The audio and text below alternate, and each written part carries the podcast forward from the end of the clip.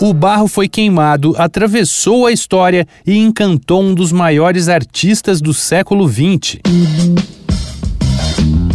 Dois pontos. Uma conversa sobre quase tudo com Daniel Almeida.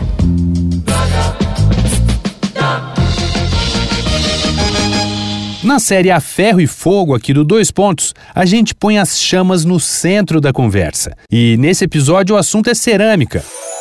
Tudo indica que a cerâmica é o material artificial mais antigo produzido pelo homem, prática que existe de 10 a 15 mil anos. Quando saiu das cavernas e virou agricultor, o homem precisava de vasilhas para armazenar a água, os alimentos colhidos e as sementes para a próxima safra. Esses recipientes tinham que ser impermeáveis, resistentes e fáceis de fazer. A argila atendia a todos esses pré-requisitos, mas a argila só vira cerâmica se for exposta ao fogo, a temperaturas em torno torno de mil graus. No Japão, as peças de cerâmica mais antigas conhecidas foram encontradas na área ocupada pela cultura Jomon há cerca de 8 mil anos, talvez mais. Antes do final do período Neolítico ou da Pedra Polida, que foi de 26 mil a.C. até por volta de 5 mil a.C., as técnicas de cerâmica deixaram o Japão e se espalharam pela Europa e Ásia, apesar de não ser muito claro como isso aconteceu.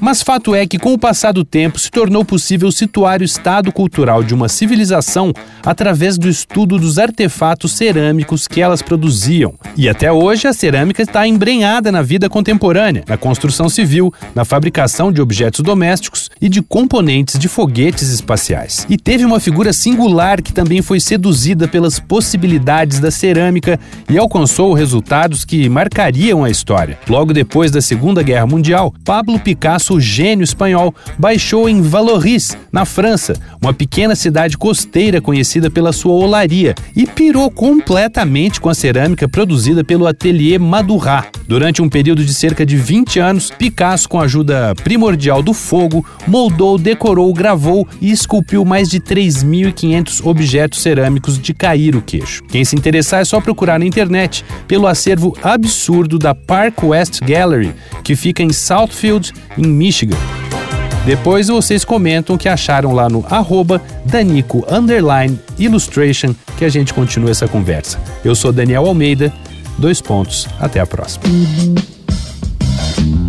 Você ouviu Dois Pontos, uma conversa sobre quase tudo com Daniel Almeida.